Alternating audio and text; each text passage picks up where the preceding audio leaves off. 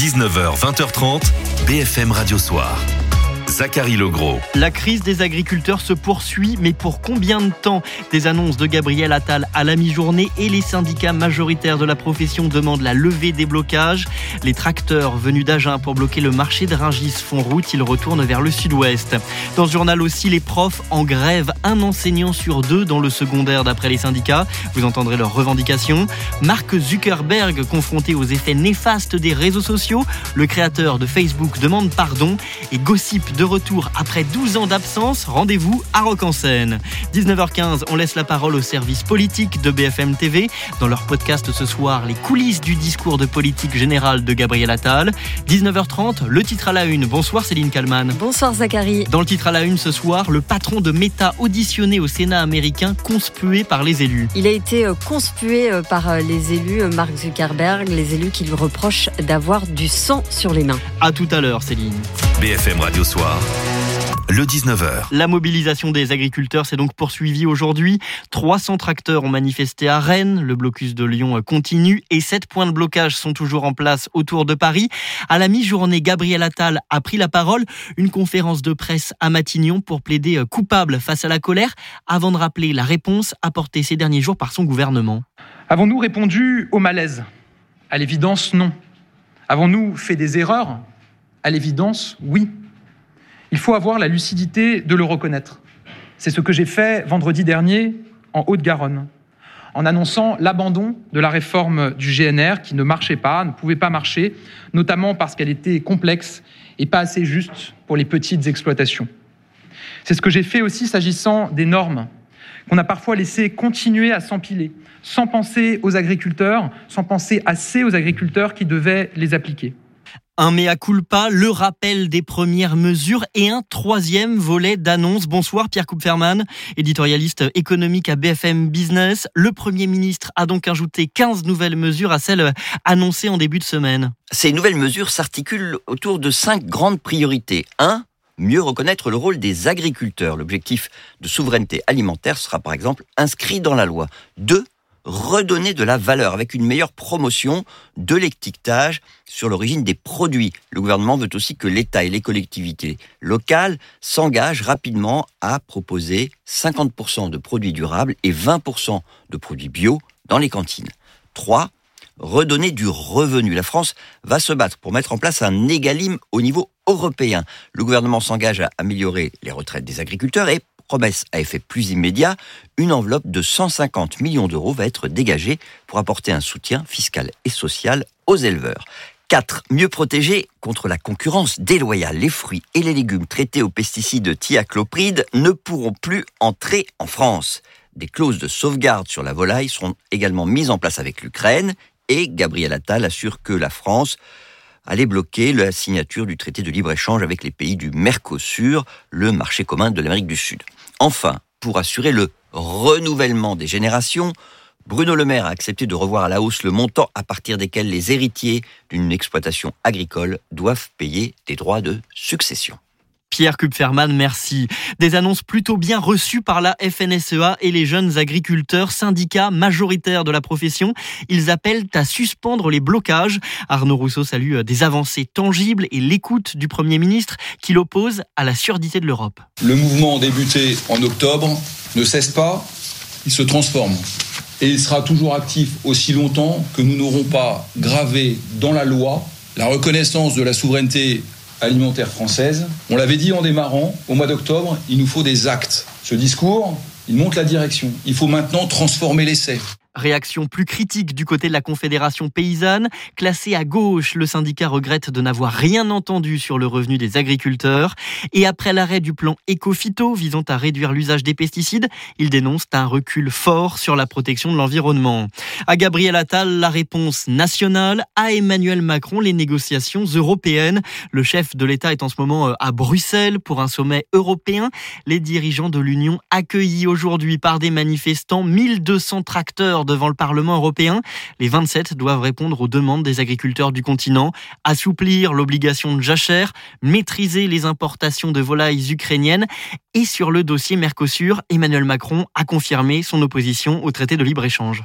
Mais ce qui est incompréhensible, et ce que moi-même je ne sais pas expliquer, c'est lorsque nous imposons des règles pour ce qu'on produit en Europe et qu'on laisse importer des produits qui ne respectent pas ces mêmes règles et qui viennent hors d'Europe. C'est ce qu'on appelle les clauses miroirs. La règle qui vaut à l'intérieur pour la production doit valoir à l'extérieur quand on facilite les importations. C'est simple, c'est de bon sens, mais on ne le fait pas assez. C'est pour cette raison même qu'aujourd'hui, dans l'état des textes du Mercosur, la France s'oppose et continuera de s'opposer à cet accord de libre-échange avec la région Mercosur. Emmanuel Macron depuis Bruxelles où se tiennent aussi des négociations autour de la guerre en Ukraine. L'Union européenne valide une nouvelle enveloppe à destination de Kiev, 50 milliards d'euros à l'unanimité des 27. Viktor Orban a donc cédé, pas de veto de la part du président euh, hongrois. Kiev salue une victoire commune sur la Russie. Salaire, conditions de travail, groupe de niveau et défense de l'école publique. Plus d'un enseignant sur deux en grève dans le secondaire, annonce le SNES FSU. Le ministère donne lui 20%. Parmi les grévistes, Gaëlle Sway, directrice d'école à Paris, elle est au micro de Véronique Fèvre. On a calculé avec mes collègues, on a perdu entre 500 et 600 euros de pouvoir d'achat en 20 ans de carrière. Donc non, ça n'est pas possible. Donc je fais grève pour ça revalorisation et les propos de notre ministre que je trouve inacceptables. Elle est un peu grillée comme Claude Allègre à l'époque était grillé euh, quand il avait parlé de dégraisser le mammouth. Il y a des choses qui ne passent pas. Plus forte mobilisation d'enseignants depuis 2022, c'était euh, contre Jean-Michel Blanquer à l'époque. C'est une des mauvaises surprises de ce 1er février, des factures d'électricité en hausse de 8,6 à 9,8% selon les tarifs de base ou différenciant heure pleine et heure creuse. C'est en fait la fin du bouclier tarifaire. Mais pour 500 000 foyers, cette hausse va être beaucoup plus importante, plus 20% sur certaines périodes.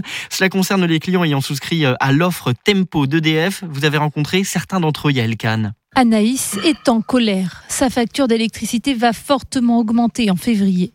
Son offre Tempo d'EDF, connue pour faire bénéficier les clients de tarifs avantageux durant les jours où la demande d'électricité est faible, va connaître une hausse de 20% durant cette période alors que pour la majorité des Français qui n'ont pas choisi ce tarif, la hausse du prix du kilowattheure est de moins de 10%. Ces économies qui ont été faites, finalement, avec les 20% en plus, il n'y a plus d'économie. Conséquence, cette femme qui est au chômage va devoir changer sa manière de consommer. Je vais plus chauffer, chauffer mon appartement du tout. Il va falloir que je trouve un autre moyen de me chauffer. Je vais arrêter de me servir euh, de mes plaques et de mon four. Mais comment expliquer cette augmentation importante? Comme les kilowattheures, mégawattheures consommés avec Tempo sont beaucoup moins chers que les mégawattheures consommés en heure pleine ou typiquement en base, vous allez ajouter 20 euros euh, à euh, un prix qui est autour de 100-150 euros par mégawattheure pour Tempo, alors que vous allez ajouter 20 euros finalement à un prix qui est entre 200 et 250 euros pour les heures pleines et euh, l'option base. Donc finalement, en proportion, ça augmente beaucoup plus. L'offre Tempo reste néanmoins moins chère que les autres offres, mais Selectra rappelle qu'il faut être très vigilant sur sa consommation durant les jours où le réseau est très sollicité par les Français. Yael Kahn. 80% de cas de cancer en plus en 2050 par rapport à aujourd'hui. En cause, une population vieillissante et des facteurs de risque qui touchent de plus en plus de monde. Alcool, tabac et mauvaise qualité de l'air, ce sont les prévisions de l'Organisation mondiale de la santé. 20 ans après son lancement, le créateur de Facebook demande pardon. Interpellé sur les dangers des réseaux sociaux pour les enfants, Mark Zuckerberg a présenté ses excuses. C'était hier lors d'une audition au Sénat américain. Je suis désolé pour ce que vous et vos familles ont dû traverser. C'est pour cela que nous investissons tellement, pour nous assurer que personne n'est à vivre ce que vous et vos familles ont vécu. Les excuses de Mark Zuckerberg, le créateur de Facebook. Les 20 ans de ce réseau social, ça sera le thème du titre à la une à 19h30. On vous en parlait euh, hier, le concert de Nino au Stade de France, prévu pour 2025, euh, mais la billetterie ouvrait ce matin toutes les places. 80 000 places sont déjà parties. L'année dernière, Nino avait déjà été l'un des plus jeunes artistes à remplir la Défense Arena. Eux font leur retour après 12 ans d'absence. Gossip, le groupe américain emmené par Bess Ditto, sortira un album au printemps et se produira en France cet été à Rock en Seine. Rendez-vous donc au domaine national de Saint-Cloud pour ça.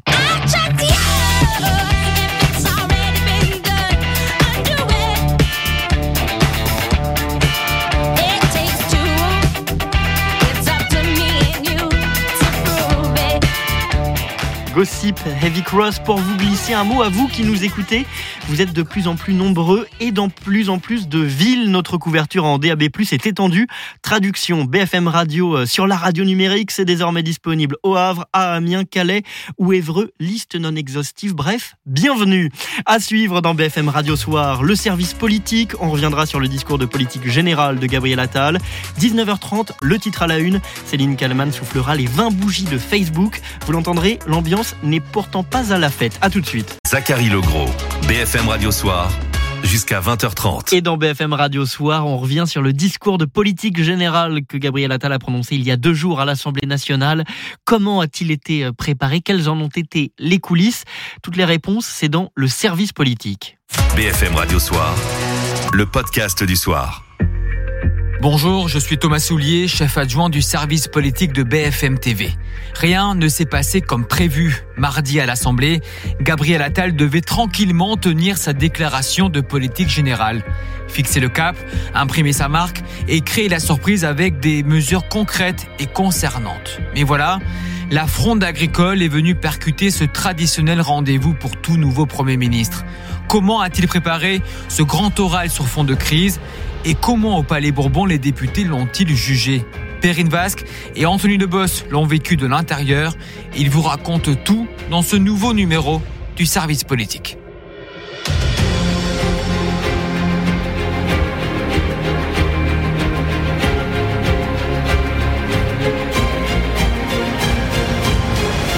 Ils sont la cinquième et sixième colonne de l'Assemblée. Salut Perrine.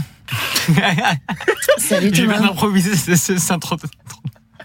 Je viens d'improviser cette intro qui n'a aucun sens. Ça va Anthony?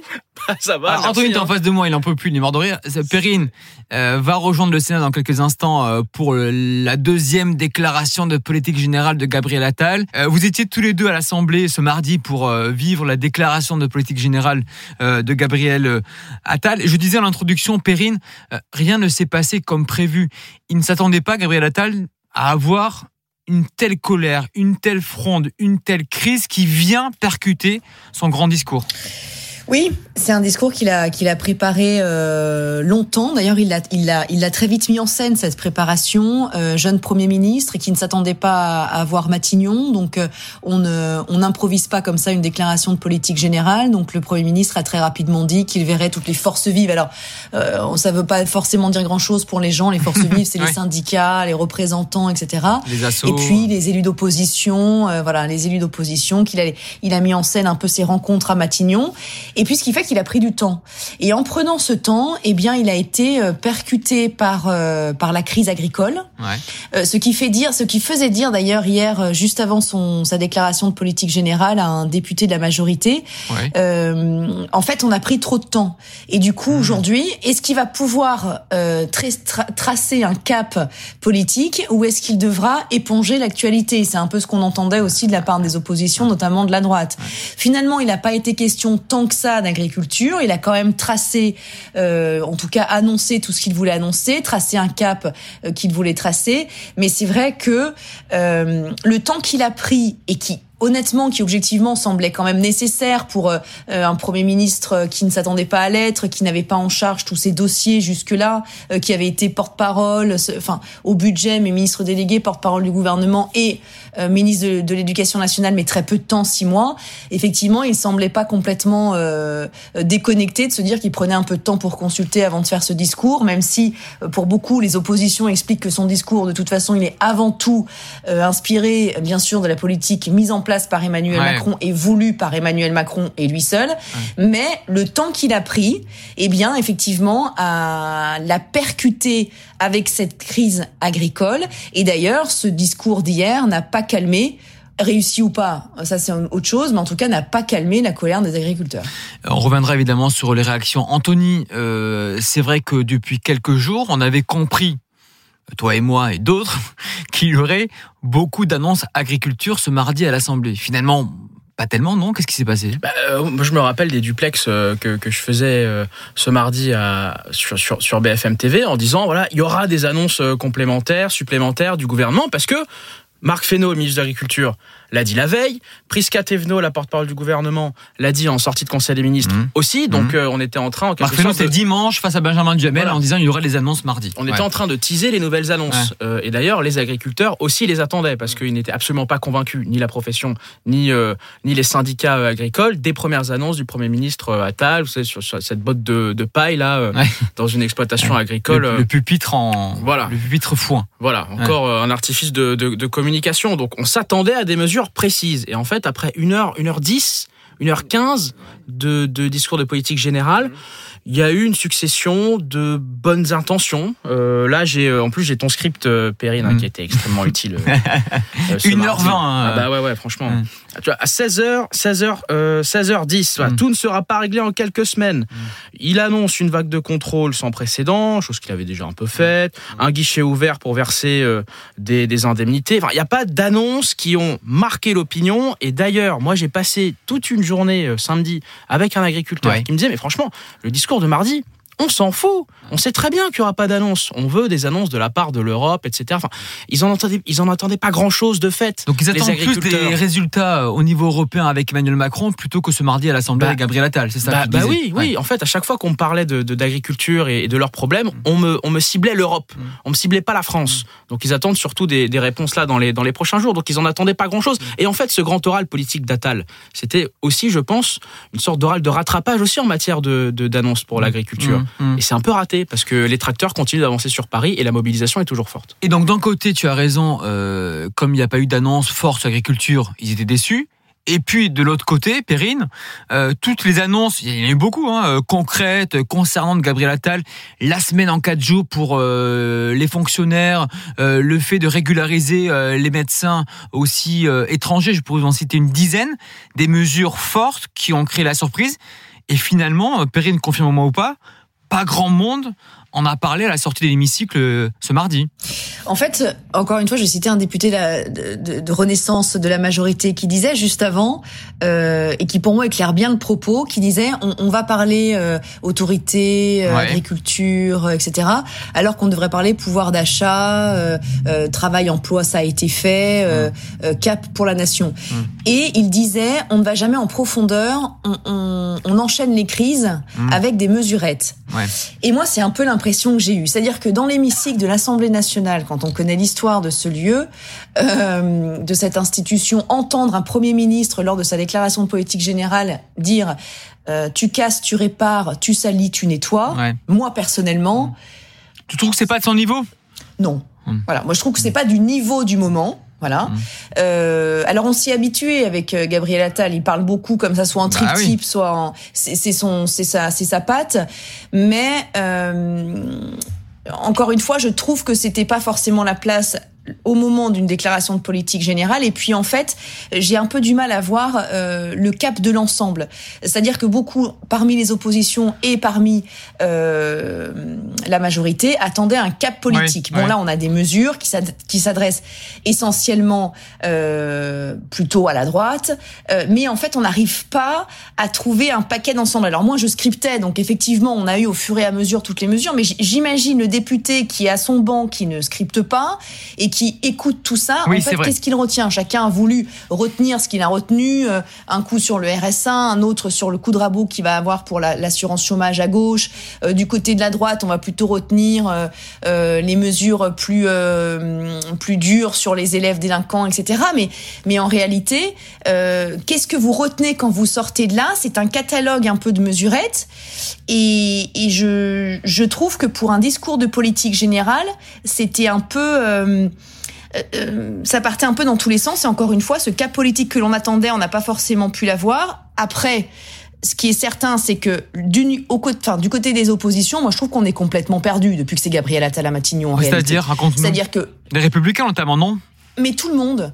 Euh, les prises de parole de chaque euh, président de groupe qui ont suivi la déclaration du Premier ministre, que ce soit Boris Vallaud, euh, Cyril Châtelain pour les, euh, les socialistes et les écologistes, ou même Marine Le Pen, ils ont été mauvais. Ouais. Sur la forme et sur le fond, ils ont été mauvais. Ils n'ont pas réussi à répondre à Gabriel Attal. Euh, comme il l'a dit, d'ailleurs, il les a piégés, comme il sait le faire. Euh, ils avaient écrit leur discours avant d'écouter euh, le Premier ministre. Oui, Et oui. personne Personne n'a réagi au discours. T'as raison. qui- Exactement. Et, et, typiquement, le euh, tu, tu casses, tu, tu répares, tu, tu salis, tu nettoies. Moi, j'aurais attendu au moins une réaction sur ça. Et en fait, on sent qu'ils sont complètement euh, un peu euh, prise au piège avec cette nouvelle façon de communiquer, ce Premier ministre très jeune qui affiche son homosexualité ouvertement à la tribune de l'Assemblée nationale, ça aussi c'est nouveau, mais ça par contre c'est bénéfique, euh, qui euh, qui explique que c'est un garçon d'une génération que peu à l'Assemblée le sont. Enfin, oui, ils ne savent pas comment le et prendre. qui fait des mesures concrètes et qui répond, etc. Anthony, tu voulais rajouter quelque chose? Oui, là, je, je, voulais rebondir sur ce que disait euh, Perrine et cette espèce de catalogue de mesurettes, etc. Mais au fond, c'est un peu la question que je vous pose à tous les deux. Mais est-ce que c'est pas le risque après euh, après la conférence de presse euh, de, du, du, président euh, Macron il y a deux semaines où il avait lui aussi fait une sorte de, de, de, de catalogue, etc. Enfin, la DPG, ça devait être certes un, un, moment pour fixer un cap, la vision. Ce cap et cette vision a déjà été fixée euh, lors de la conférence de presse de, de, Macron. Enfin, il avait peu de marge de manœuvre oui, aussi. Moi, moi Attal, à ce j'entends ce que dit Perrine sur les, les, les critiques. Après, s'il avait fait que des poncifs et des phrases, en gros, euh, la République, c'est formidable, on lui aurait dit, bon voilà. Et, euh, et sa marque, c'est quoi? L'atalisme, c'est quoi? Alors, il, il, dit, en gros, c'est du concret, du concret, du concret. Donc, il s'est dit, je vais utiliser ces 1h20 pour démontrer que j'ai plein d'idées et qu'on va. Euh, sauf que ces nombreuses idées que j'ai numérées juste avant, personne ne réagit à cela.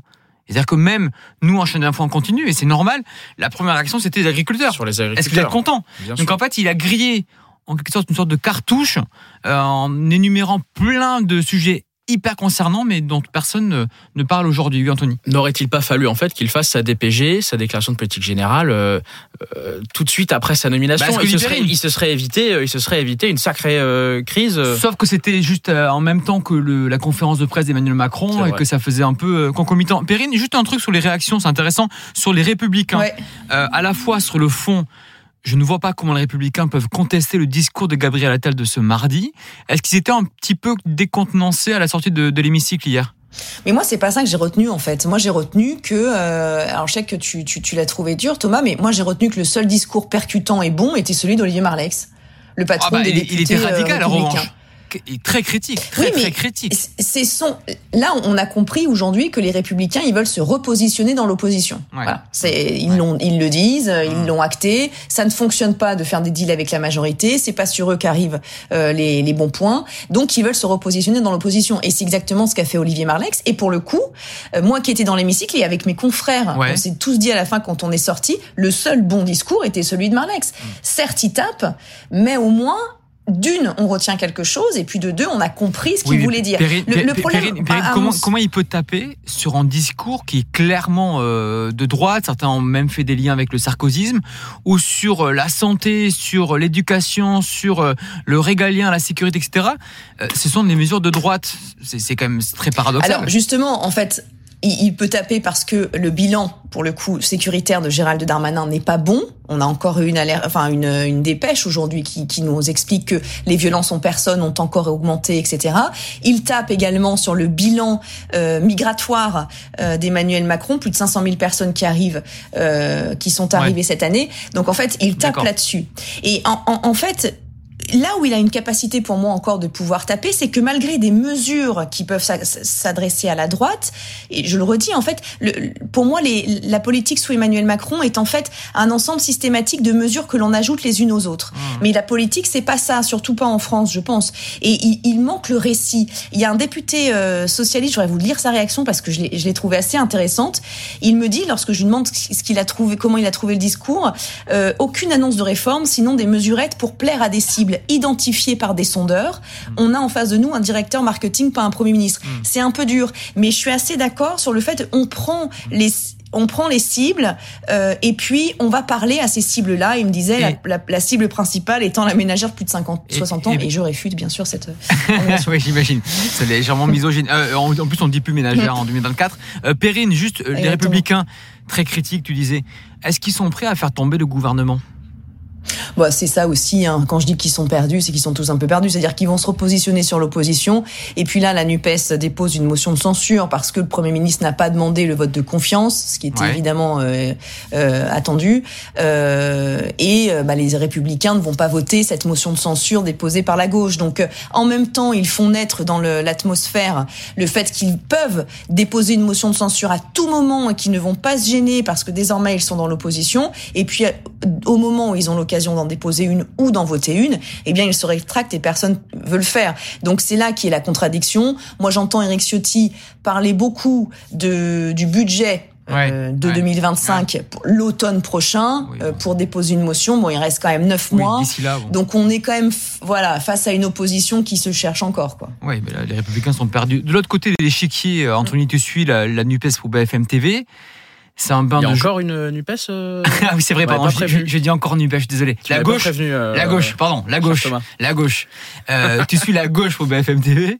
Est-ce que euh, ce discours, c'est franchement c'est du pain béni, non? C'est un bain de jouvence pour euh, la gauche. Ils peuvent acter le fait que ce gouvernement est à droite. Oui, et pourtant, euh, ils ont répété les mêmes éléments de langage qu'ils avaient tenus euh, quand euh, Gabriel Attal a été nommé. Ils se sont pas renouvelés sur le fond de leur discours. Hier, j'entendais Mathilde Panot en réaction, qui était venue ensuite voir les journalistes dans la salle des quatre patronne colonnes. des insoumis à La l'Assemblée. patronne Des, des insoumis à l'Assemblée, qui disait que, encore une fois, Attal était le porte-parole d'Emmanuel Macron. Benjamin Lucas, député écologiste, qui disait que l'âge de Gabriel Attal est certes 34 ans, mais son âge réel était de 80 ans. Bon, c'est que des, c'est qu'une succession On de. Gabriel, Gabriel Thatcher aussi. Gabriel Thatcher, ça c'est de Fabien Roussel, Fabien Roussel Ouais. parce que Fabien Roussel, quand Elisabeth Borne était euh, première ministre, euh, il l'appelait aussi Margaret Thatcher. Donc euh, Oui, en fait, c'est un Oui, recyclage de petites fou. Formules. marrant, ça. Euh, alors même c'est vrai que ce discours euh, d'Attal leur offrait une possibilité énorme de pouvoir point par point essayer de, Bah, de démonter les arguments qui diraient que le macronisme maintenant est de droite. Un peu Spérine avait a, a raison. Euh, si vraiment ils avaient voulu euh, taper fort, il fallait reprendre toutes les mesures annoncées par Gabriel Attal. Mais le texte était déjà écrit. Voilà. Donc ils avaient déjà écrit le texte avant, tous. Oui, et, et je reprends, Ouais. et je reprends le- le- la formule euh, que tu mentionnais, Perrine, euh, de d'Attal dans son discours quand il disait tu casses, tu répares, etc. Ouais. Pourquoi est-ce que la gauche n'a pas euh, repris en fait cette formule-là Bah en quelque sorte pour euh, pour la dénaturer, la dévaloriser, essayer de la retourner en fait contre contre contre contre Macron et contre contre Attal. C'est ce qu'a fait d'ailleurs François Ruffin en tweet là tout à l'heure. Il a pris l'exemple d'Oudéa Castera pour essayer de. Euh, Ils auraient pu répondre de manière un peu plus intelligente. En Et pourtant, moi je voyais hein, le euh, sur la, la réalisation de l'Assemblée nationale, Cyrielle Châtelain. Oui, il prenait des notes. Il prenait des notes. Ouais, ouais, elle prenait des notes, Et j'ai pas l'impression d'avoir Bah, retrouvé en fait bah, les éléments du discours d'Attal ou en tout cas des une sorte de dans leur propre discours. Ouais. Donc euh, finalement, ils ont fait des ils ont fait des, des petites phrases de communication pour que ça marche sur TikTok. Par contre, les propositions, on en a pas eu Mais- beaucoup quoi. Perrine, le mot de la fin. Ouais, Cy- Cyrielle Châtelain le, le disait euh, il y a quelques semaines. euh, moi, depuis les- l'arrivée de Gabriel Attal, ce que je remarque, c'est que lors des questions au gouvernement, normalement, c'est un exercice où vous vous lâchez un peu. Enfin, voilà, c'est médiatisé. euh, Vous cognez sur le gouvernement quand vous êtes l'opposition. Et en fait, depuis le début, je les trouve particulièrement mauvais. En fait, hein, les oppositions, notamment la gauche, qui en effet n'arrivent pas à se dépêtrer de ce premier ministre extrêmement habile sur la forme, extrêmement à l'aise. Euh, là, hier, ce que dit Anthony est juste. Ils n'ont absolument pas tapé sur le fond, alors que pour un- avec un fond de droite, ils auraient pu le faire, puisqu'ils sont. Euh, euh, c'est- c'est- l'opposition c'est une autoroute. Bien sûr. Une autoroute pas bloquée. Exactement. Et en fait, elle-même me disait, euh, elle-même me disait pour les questions au gouvernement, lorsque je lui ai posé la question à savoir pourquoi est-ce qu'il il n'arrivait pas à faire vivre quelque chose depuis que c'est lui, elle me disait, euh, Cyrielle Châtelain, la patronne des écologistes euh, à l'Assemblée, qu'effectivement, euh, il, il faut qu'il s'adapte à cette nouvelle personnalité, que, que si, sur la forme, il est bien meilleur que que qu'Elisabeth Qu'Elisabeth Borne, qu'en fait lui ne va pas répondre qu'il ne va pas répondre à leurs questions, il va prendre le petit, le petit grain à l'intérieur de la question pour taper et qui n'arrive pas encore pour l'instant à répondre à cette, euh, à cette personnalité euh, qui pour le coup les challenge plus que, euh, que ce qu'on a vu récemment. et qui est en plus personnalité politique préférée des Français selon certains sondages, qui est très populaire. On sent les députés très très groggy face à cela. On va suivre tout cela évidemment avec Groggy. vous. Euh, groggy. C'est non On dit pas groggy? C'est mignon, Groggy. Est très en forme Anthony Debo, je trouve aujourd'hui. Merci à vous deux. À très vite. Salut. Merci Thomas, merci Perrine. Merci, salut.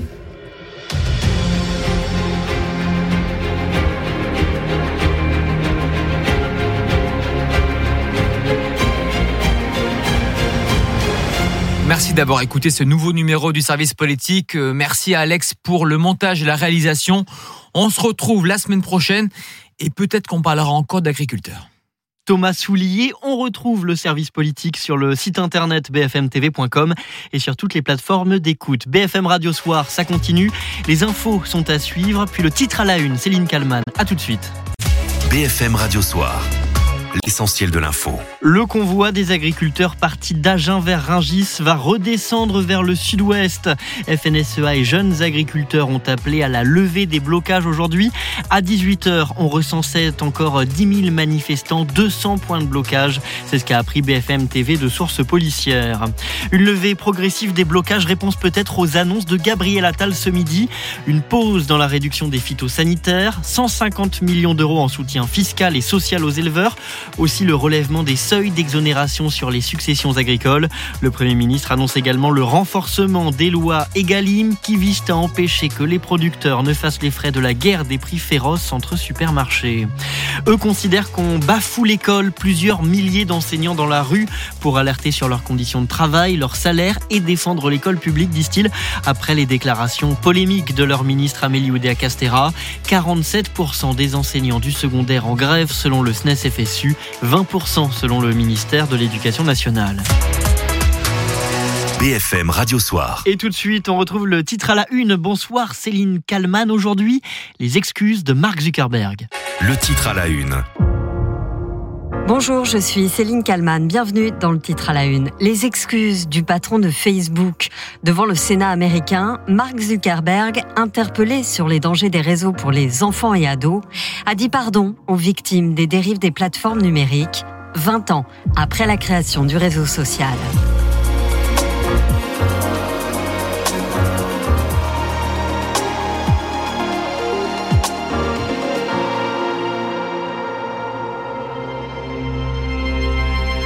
Nous sommes au cœur du Sénat américain, ce 31 janvier 2024. Sont auditionnés les dirigeants des puissants réseaux sociaux Meta, X, TikTok, Discord ou encore Snap. Le sénateur américain Lindsey Graham s'adresse alors directement au papa de Meta, qui détient Instagram et Facebook, Mark Zuckerberg. Monsieur Zuckerberg, vous et votre entreprise, je sais que vous ne le vouliez pas, mais vous avez du sang sur les mains. Vous avez un produit. Vous avez un produit qui tue des gens. Un autre sénateur demande alors à Mark Zuckerberg de présenter ses excuses en direct. Laissez-moi vous demander, il y a des familles de victimes ici. Avez-vous présenté vos excuses aux victimes? Voudriez-vous le faire maintenant?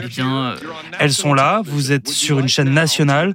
Voulez-vous à présent vous excuser auprès des victimes qui ont souffert de votre... Montrez-lui les photos. Voulez-vous vous excuser pour ce que vous avez fait à ces personnes? Je suis désolé pour tout ce que vous avez traversé. Personne ne devrait subir ce que vos familles ont enduré. Et c'est pourquoi nous avons autant investi et fait beaucoup d'efforts pour être sûr que personne n'ait à subir le genre de choses que vos familles ont dû traverser. Mark Zuckerberg détaille ensuite les nombreuses mesures prises par son groupe pour protéger les plus jeunes. Il rappelle qu'il a investi plus de 20 milliards de dollars dans la sécurité depuis 2016 il précise aussi employer 40 000 personnes dédiées à la modération et la sécurité sur les plateformes.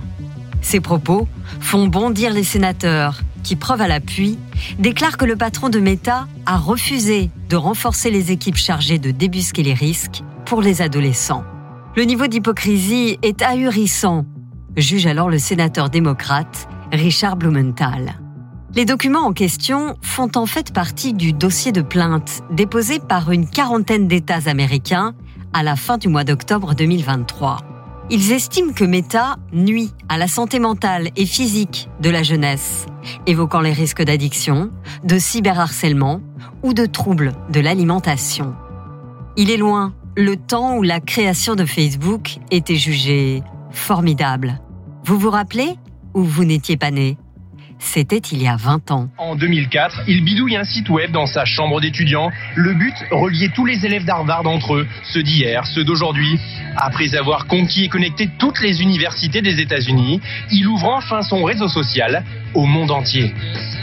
Celui qui souhaite s'inscrire, donc, va créer un profil avec son nom, son prénom, sa date de naissance, sa profession ou encore ses loisirs. Libre à l'utilisateur de tout dire ou de tout cacher. Ensuite, on peut étendre son réseau et retrouver des amis. J'ai retrouvé des amis euh, de, vraiment de maternelle, que j'avais pas vu depuis euh, au moins 15 ans et que j'avais perdu tout. toute trace d'eux. Et donc c'est vrai que du coup, on peut savoir ce qu'ils ont fait, leurs études maintenant, revoir leurs leur, leurs photos, euh, ils ressemblent. Et donc du coup, c'est vraiment sympa pour ça. L'autre force de Facebook à l'époque, c'est de réunir des milliers d'applications sur un seul site. Mail, partage de vidéos, de photos, agenda, petits jeux. Ici, vous pouvez tout faire. Je peux donner des surnoms euh, sympas à, des copains, euh, des clins d'œil à ce qu'on a fait dans le week-end. Euh.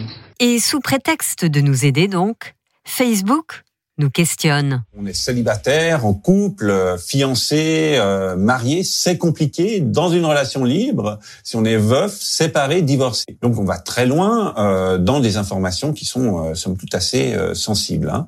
On peut bien sûr mettre sa religion aussi ou son opinion politique. Alors on n'est pas obligé de le faire, mais Facebook incite à le faire. Les entreprises s'intéressent aussi alors à Facebook, notamment pour faire circuler les offres d'emploi. La première fois qu'on a mis une annonce, on a eu des contacts dans la première demi-heure. C'est incroyable. Donc c'est vrai que c'est euh, du coup ça nous a donné vraiment l'image d'un outil super puissant, super réactif. Facebook, c'est tout de nous. Mais nous ne savons pas ce que deviennent nos données. Dès 2007, on s'interroge.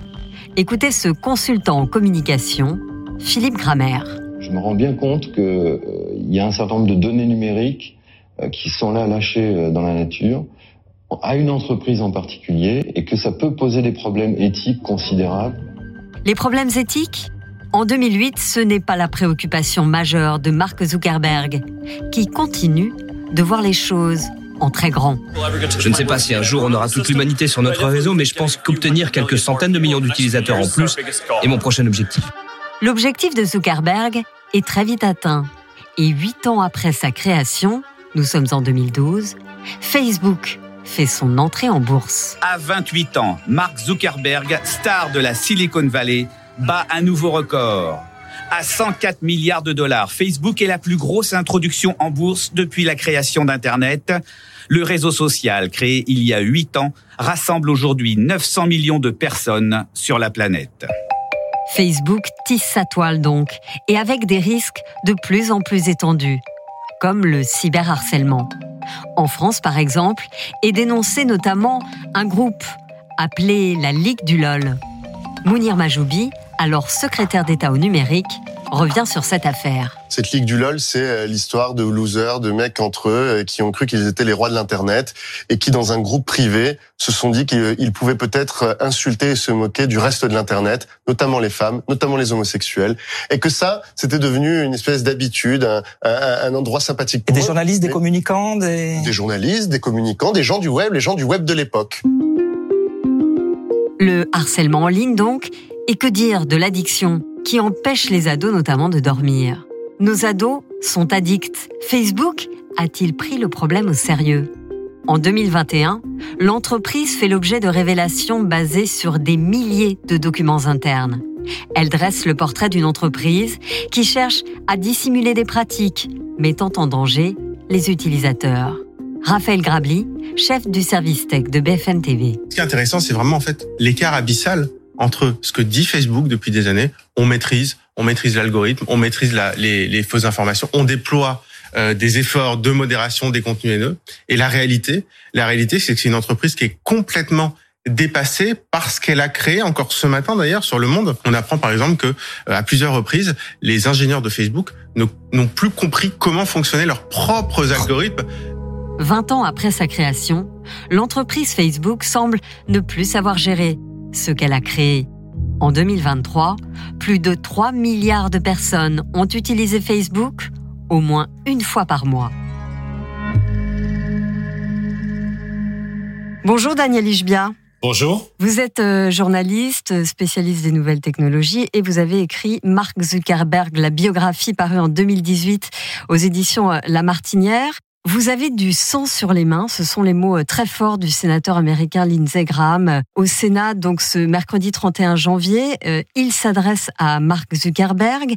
Cette audition sur la protection des enfants, des ados, elle devait bien finir par arriver tôt ou tard. Quel a été l'élément déclencheur selon vous et pourquoi est-ce que ça a pris autant de temps? Les réseaux sociaux, même si Facebook est apparu en 2004, c'est quand même quelque chose de récent on est un petit peu dans un monde où on découvre au jour le jour ce qui peut se passer. En 2016, il y a eu l'affaire Cambridge Analytica. Grosso modo, Facebook a été manipulé et ça a servi à favoriser l'élection de Donald Trump. Mark Zuckerberg, à chaque fois, il tombe des nues. C'est un petit peu, vous inventez la voiture et on vous accuse demain qu'il y a eu des accidents. Est-ce que le constructeur de la voiture est, responsable du fait qu'il y a eu un accident? Il est peut-être responsable de ne pas avoir suffisamment prévu de, de garde-fous, de protection, mais ce sont des problèmes que ces boîtes-là découvrent au jour le jour, que ce soit Facebook ou TikTok ou X Twitter, en fait. C'est à force de l'utiliser qu'on se rend compte qu'il y a des dérives C'est pas ça. Vous allez aller dans une rue, vous pouvez vous faire agresser dans cette rue où, tout va bien se passer. Le fait que vous vous fassiez agresser, c'est que certaines personnes se comportent de façon incorrecte. Ils le feront dans la rue ou sur Facebook. Et moi, j'avais découvert ça en écrivant un autre livre, La saga des jeux vidéo. En fait, quand il y a une nouvelle technologie qui arrive, c'était le cas à l'époque des jeux vidéo, on a aussi, et c'est très bizarre, les escrocs qui débarquent. Il y a toujours des gens aussi qui vont essayer d'utiliser ces nouvelles technologies pour escroquer ou nuire à d'autres gens. Est-ce que c'est la technologie qui en est responsable? Je ne le pense pas. Ce sont le fait qu'il y a un certain type de gens et que, en général, ces boîtes-là pédalent aussi vite qu'elles le peuvent pour créer des garde-fous. Pour Facebook, si vous allez en Irlande, au siège de Facebook en Irlande, vous allez voir qu'il y a tout un étage, le troisième étage, où il y a un millier de personnes à peu près qui passent leur temps à faire ce qu'on appelle de la modération, à essayer d'empêcher que des contenus nuisibles ou inadéquats puissent être euh, visualisés par des gens. D'ailleurs, ces modérateurs, on, on les entend jamais. Ben oui, par la force des choses. Et je trouve que c'est un des métiers les pires qui doit exister. Parce que ce que nous, on ne voit pas, eux, ils passent leur journée à, le voir. Sachant que souvent, euh, que ce soit sur Twitter, sur Facebook, euh, il y a quand même des vidéos très violentes qui réussissent à, passer le filtre, euh, si j'ose dire. C'est un combat du chat et de la souris qui est permanent entre les responsables de ces technologies et les, les gens malveillants, si l'on peut dire, qui vont toujours essayer de trouver des failles dans le système. J'essaye pas de défendre Mark Zuckerberg, là bien sûr qu'on s'entende bien, mais de me mettre à la place d'un créateur d'une nouvelle technologie qui découvre du jour au lendemain, comme pour le cas de l'élection de Donald Trump. Faut savoir que Zuckerberg est farouchement opposé à Donald Trump. Et qu'est-ce qui se passe si un jour vous découvrez que vous avez créé une technologie qui a favorisé l'élection du président que vous n'aimez pas on sait que le harcèlement euh, chez les jeunes est omniprésent euh, sur les réseaux sociaux euh, notamment. Mark Zuckerberg dit avoir dépensé des milliards de dollars pour la sécurité depuis 2016. Il emploie 40 000 personnes spécialement dédiées à la sécurité sur ces plateformes. Mais ce n'est pas suffisant, c'est ça que vous dites? Si votre intention est de nuire, vous allez toujours chercher la faille, vous allez toujours trouver comment faire. Quoi. La question des données récoltées auprès des utilisateurs de Facebook, c'est aussi un sujet euh, important. Est-ce qu'on sait euh, ce qu'elles deviennent ces données et, à quoi euh, ou à qui elles peuvent servir à terme? Pour Facebook, comme pour Google ou pour la plupart de ce qu'on appelle les GAFAM, les données servent essentiellement à des fins publicitaires. Il faut voir que Facebook Google, tous ces services sont des services gratuits. Et si vous voulez pas avoir de publicité, il faudrait vouloir payer. C'est ce que propose YouTube maintenant. Si on veut pas avoir de publicité, vous pouvez décider de prendre un abonnement qui est à 12,99 euros. Ce qui n'empêche qu'on donne quand même euh, des données personnelles. Les données personnelles, on les donne malgré soi. On les donne par ces conversations. Et toutes ces données sont utilisées. Vous avez dû remarquer, c'est très troublant. Mais de temps en temps, vous allez regarder sur Google, euh, je sais pas, un documentaire, je, ne sais pas, par exemple, sur la voiture électrique. Et peu après, Facebook vous propose une publicité sur les automobiles électriques. C'est vraiment troublant. Je dis pas le contraire. Ça fait 20 ans que Facebook euh, existe. Est-ce que vous diriez que le, le réseau est toujours aussi influent? Ou il est vieillissant? Il est vieillissant parce que je pense que la majorité des utilisateurs de Facebook maintenant sont des quadragénaires ou au-delà. Je pense que le phénomène des réseaux sociaux pour la population jeune, c'est davantage déporté vers TikTok et dans une certaine mesure peut-être sur Instagram. Pour ce qui est du réseau social un peu intellectuel, influenceur, on pourrait dire que c'est X Twitter, même si depuis que Elon Musk a repris les rênes, il pourrait y avoir des tentatives de désertion de cette population.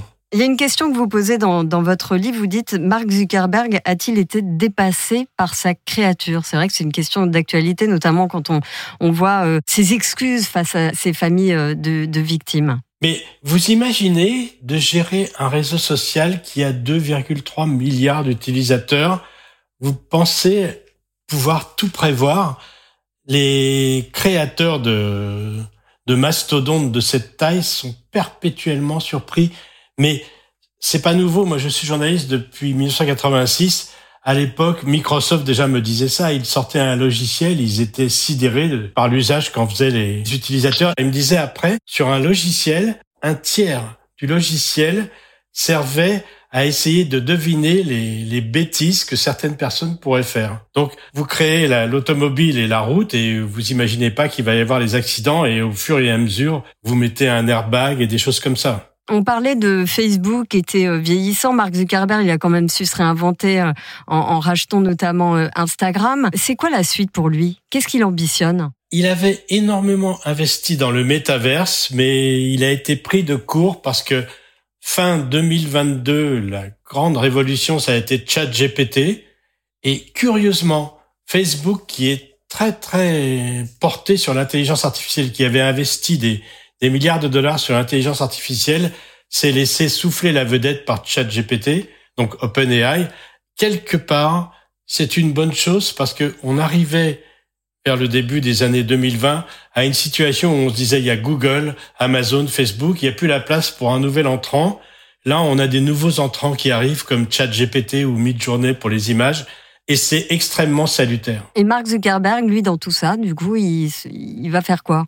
Oh, Je pense que c'est un passionné par la technologie. Il faut savoir que c'est un milliardaire qui ne vit pas du tout comme un milliardaire il adore la possibilité de pouvoir vivre comme un étudiant euh, attardé, si je peux dire, comme un geek.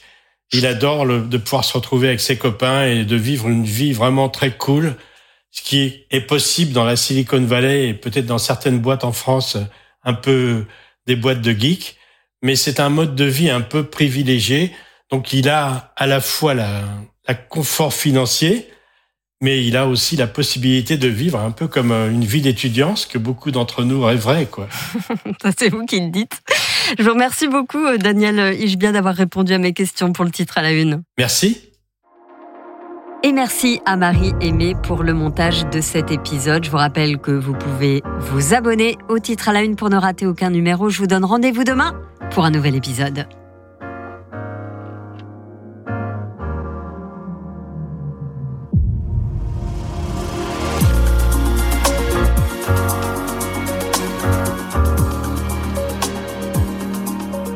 Merci Céline Kalman. On vous retrouve euh, dès lundi dans BFM Radio Soir et d'ici là sur le site internet de BFM TV et sur toutes les plateformes d'écoute. On revient maintenant à la mobilisation des agriculteurs avec les annonces nombreuses de Gabriel Attal ce midi et d'Emmanuel Macron tout à l'heure. Alors comment réagit-on sur le terrain? On va retrouver nos différents envoyés spéciaux. Ils sont déployés partout en France et on commence avec vous Jean-Wilfried Forquès. Bonsoir Jean-Wilfried. Vous vous trouvez entre Toulouse et Albi au cœur de la contestation là où tout a commencé vous suivez ce mouvement depuis le tout début. Les agriculteurs qui sont autour de vous sont-ils prêts à lever le camp? Oui, les panneaux à l'envers euh, renversés, eh bien c'était ici en novembre dernier. Et ces agriculteurs, eh bien, ils sont ici sur ce blocus de la 68. On est avec euh, Mathieu Maronez. Mathieu, on a suivi ensemble à midi ici sur ce blocus les annonces du Premier ministre et puis les déclarations de vos leaders syndicaux. Vous étiez déjà à midi assez déçus. Oui, assez déçu parce qu'on trouvait encore une fois que les annonces étaient vides. Mais, euh, mais je fais confiance à nos leaders syndicaux qui euh, nous ont dit qu'ils allaient y bosser dessus. Euh, d'ici quelques jours, quelques semaines, il y, a, une échéance qui, a été annoncée par le Premier ministre, mais qu'on connaît tous, c'est le salon de l'agriculture. Ils, vont bosser dessus d'ici là, on aura du concret encore plus d'ici là. Faites-moi confiance par contre sur le fait qu'on sait se mobiliser, que si les annonces, si le boulot qui sera fait d'ici là n'est pas le bon, on se remobilisera. On a... En gros, vous irez euh, mettre le bazar au salon de l'agriculture, c'est ça C'est ah, la pression S'il faut, oui, oui, s'il faut, on montera au salon, ou on, je sais pas si on le boycottera, si on y montera, je sais pas ce qui se passera, mais le, salon sera une, clé. Euh, rapidement de, de, de, de l'évolution de la colère agricole. Et vous ferez peser la menace, vous m'avez dit, sur un autre événement attendu cet été Oui, si, euh, si après ça, parce que c'est pas en un mois qu'on va résoudre tous, ce- tous ces problèmes-là, si après ça, euh, le boulot sur les, les, les mois qui suivent ne, ne n'est pas fait correctement, il y a les JO qui arrivent cet été. Euh, c'est un événement international, donc euh, là, ça permettra de peser encore plus euh, à l'international. Et si- s'il faut se rebouger à ce moment-là, on sait le faire. On a le réseau euh, d'agriculteurs s'est renforcé grâce à ces blocages et ces manifestations. On a rencontré des personnes qui n'étaient pas du tout dans, notre réseau JA ou FEDE ou autre même. Euh, Aujourd'hui, on, peut faire appel à eux, donc on peut remobiliser encore plus de monde qu'on pouvait le faire il y a quelques jours. Donc demain, retour à la ferme. Et oui, demain, euh, ou même ce soir un peu tard, mais retour à la ferme, oui, euh, avec une pointe de nostalgie, parce que je vous le disais, euh, le- les gens qu'on a rencontrés, qui sont des, personnes super, qu'on qu'on connaissait pas, qui sont nos voisins en plus, mais on se connaissait pas assez, donc une, pointe de, ouais, de, nostalgie de, de, ces blocages, mais en même temps un retour au boulot, parce que notre premier métier, c'est pas bloqueur, c'est quand même agriculteur, donc un retour sur nos fermes, un retour sur nos familles aussi, parce que les pauvres, ils nous ont pas beaucoup vus ces derniers jours, donc voilà, c'est une pointe de nostalgie, mais en même temps un soulagement de, de repartir sur notre vie euh, quotidienne, on va dire. On vous laisse repartir, on, on pourrait vous écouter des, des heures. Merci beaucoup Mathieu. Il est agriculteur, vous avez bien entendu, agriculteur, pas bloqueur, mais il prévient aussi, attention, si on ne nous prend pas au sérieux, il y a la menace qui va peser sur les Jeux Olympiques cet été. Jean-Wilfried Forquès, merci. On continue notre tour des envoyés spéciaux avec Céline Pitlet. Bonsoir Céline, vous êtes euh, dans les Yvelines sur l'A13. Les agriculteurs euh, qui sont sur place envisagent-ils de suivre les consignes des syndicats et donc euh, de lever le camp? Écoutez, pour vous donner ici une idée, il y a une cinquantaine de tracteurs qui, qui bloquent toujours avec des agriculteurs qui sont toujours sur ce point de blocage. Le déblocage est envisagé, mais à une condition. On va rejoindre Amandine Céréalière, membre de la FDSEA. E À quelles conditions seriez-vous prêt à lever ce blocage? Bien, écoutez, ça a été dit par notre président. En fait, il y aura la levée du blocage seulement et uniquement s'il y a un écrit avec l'ensemble des engagements que le gouvernement euh, a cités aujourd'hui, avec un calendrier et surtout un, des engagements qui soient validés aussi de notre côté, comme, euh, comme ça a pu être dit tout à l'heure. Donc tant que vous n'avez pas ce document, vous restez mobilisé ici, vous continuez le blocage. Alors tant qu'on n'a pas ce document, on continue le blocage. Après, euh, tout dépend de la réactivité du ministre. Ça peut aller très très vite. Dans deux heures, on peut être parti. Voilà. Qu'est-ce qui vous fait aujourd'hui envisager un déblocage? C'est-à-dire qu'est-ce qui va dans le bon sens euh, dans ce que vous avez entendu cet après-midi des mesures du gouvernement? On voit qu'il y a quand même euh, une grosse avancée par rapport à vendredi. Après, le compte n'y est encore pas. On l'a dit, on reste mobilisé quoi qu'il arrive pour euh, d'autres actions s'il le faut. Mais euh, plusieurs choses nous ont quand même montré qu'il y avait un engagement du gouvernement. Donc on a aussi, on a toute la partie, en tout cas transmission, qui a été enfin mis dans les mesures alors qu'elle ne l'était pas vendredi. On a le règlement rapide des ZPAC également qui était dans les promesses d'aujourd'hui. Donc on espère bien en fait que le gouvernement va tenir ses engagements avec un calendrier encore une fois et que euh, ces engagements seront euh, du coup validés aussi et puis qui nous permettront de débloquer. Et puis tout à l'heure, je parlais avec euh, Hubert, qui est un céréalier de, Seine-Maritime. Alors lui, il a décidé de quitter ce point de blocage, mais pour aller bloquer ailleurs. Il compte aller bloquer du côté de Rouen ce soir. Donc vous le voyez ici, la pression est maintenue. Céline Pitlet depuis l'autoroute A13. On va voir à présent ce qu'il se passe sur un autre point stratégique, l'Assis, près de Chilly-Mazarin. On est à quelques mètres de Ringis et de l'aéroport d'Orly.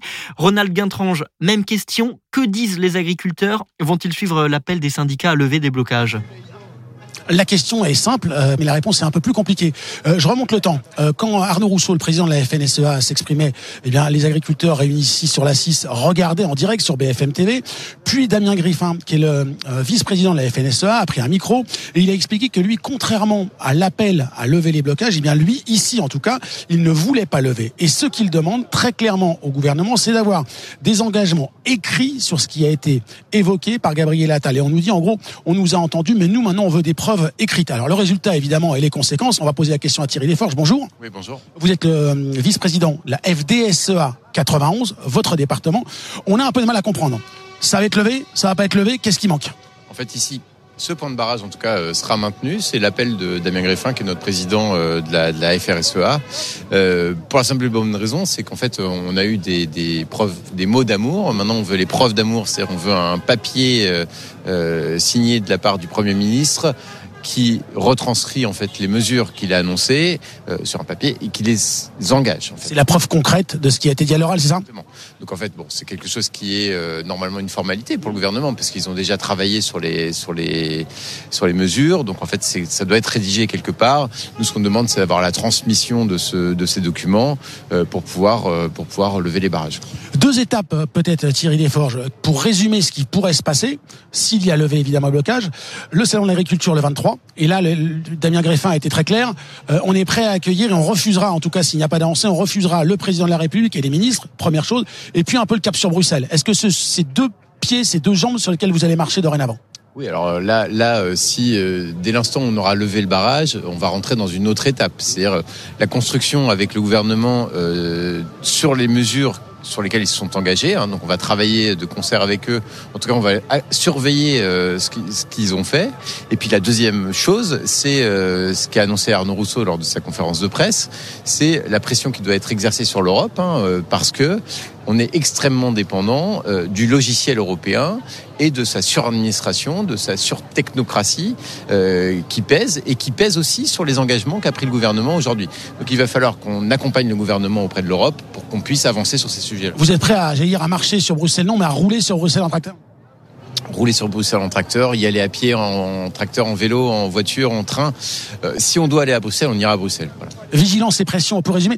On, on est là, on discute un peu. Il y a des petits groupes qui se font, on est en train de parler. Il y a notamment euh, des élus euh, de ce département euh, du 91 qui sont là pour suivre euh, ce qui a été dit et évidemment pour suivre la suite des événements. Merci beaucoup Ronald Guintrange. On continue bien sûr de suivre la situation de ces blocages tout au long de la soirée sur BFM Radio. C'est l'heure d'à la une en région. BFM Radio Soir, à la une en région. Voilà plus d'une dizaine de jours que la crise des agriculteurs a commencé et pour ceux qui se mobilisent, cela les emmène parfois loin de leur ferme.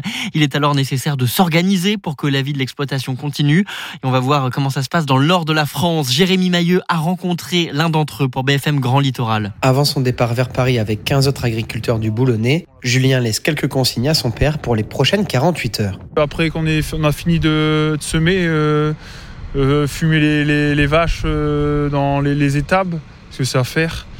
Euh, bon, et si maman elle est là euh, pour euh, bouger les bêtes, euh, donnant un coup de ah, donnant un coup de main. Pour Stéphane, le travail s'annonce très soutenu pendant l'absence de son fils. Il va se retrouver seul aux manettes de toute l'exploitation à quelques années de la retraite, mais pour lui, pas le choix, c'est le prix à payer pour continuer à faire perdurer la mobilisation agricole. L'organisation du travail va se trouver chamboulée. Forcément, on va se lever plus tôt le matin pour arriver à faire le travail. Parce que ben, le travail est toujours là. Les animaux, c'est un travail quotidien. Il faut les faire matin et soir. C'est toute l'organisation de la ferme qui est repensée pour concilier les heures sur l'exploitation et les heures sur les points d'action. Cela représente plus de 12 heures de travail au quotidien. Ça fait déjà plusieurs jours qu'on se lève plus tôt pour essayer d'avancer dans le travail, quoi. Après, euh, ben le boulot il est à faire, hein. surtout quand on a des bêtes, de l'élevage, c'est pas évident, quoi.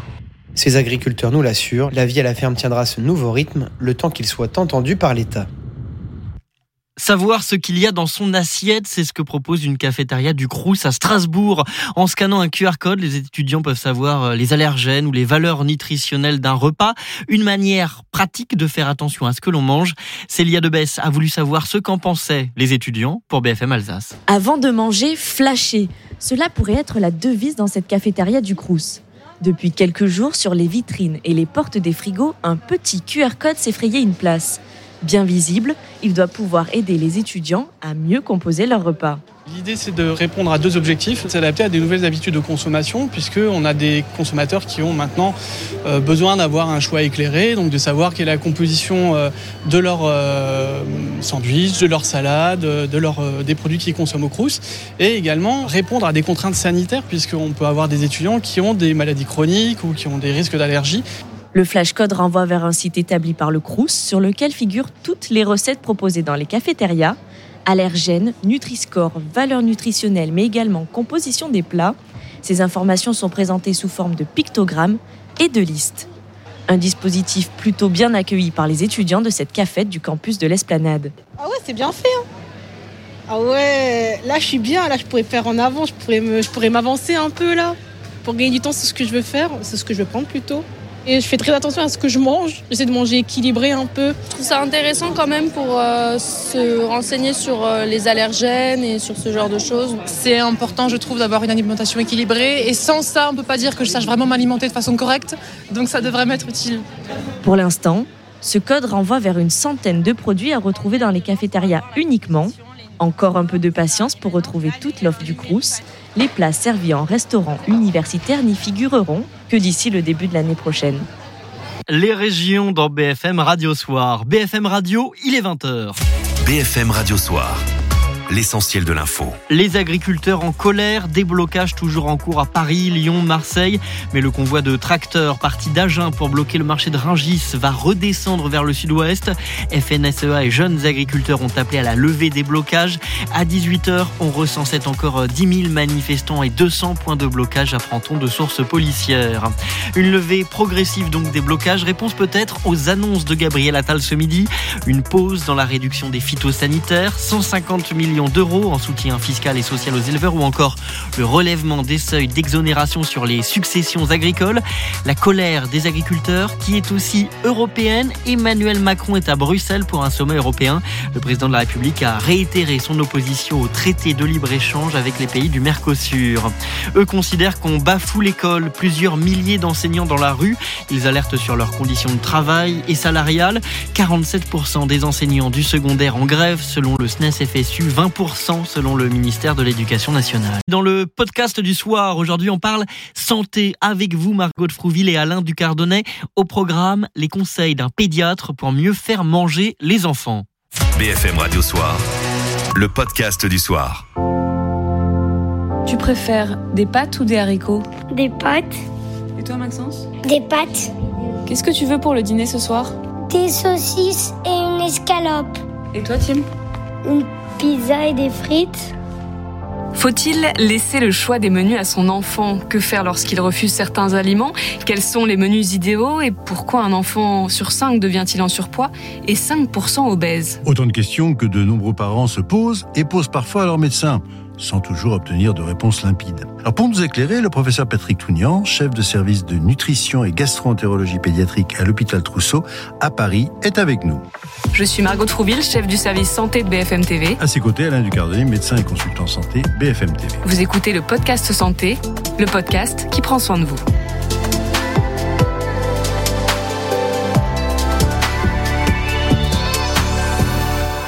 Bonjour Patrick Tounian. Bonjour. Partons d'abord euh, des données chiffrées.